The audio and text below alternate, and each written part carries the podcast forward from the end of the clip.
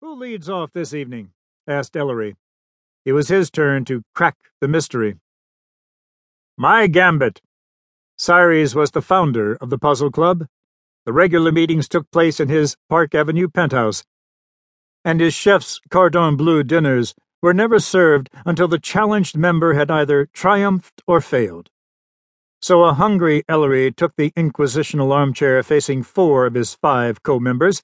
The fifth, Arkavy, the Nobel biochemist, was in Glasgow attending one of his interfering symposiums, and was fortifying himself from the steam tray of Charlot's canapé works of art. The villain of tonight's puzzle, began the multimillionaire who had made his oily pile in the southwest, is an old scamp one of those legendary prospectors the West used to brag could live for months on beans and jerky in temperatures that would frazzle an ordinary man's gizzard or turn his blood to mush ice. Old Pete's life, Darnell the criminal lawyer took up the tale, has been one uninterrupted washout.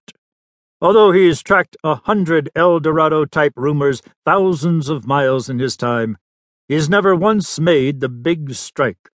Only an occasional miserable stake, scratched out of hardpan, has kept Pete alive. Doctor? The psychiatrist, Vreeland, tapped the ash surgically off his two dollar cigar.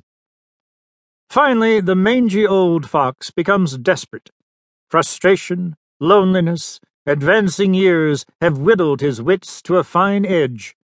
He plots a cunning, no, why plagiarize the shrinking violet? A brilliant scheme.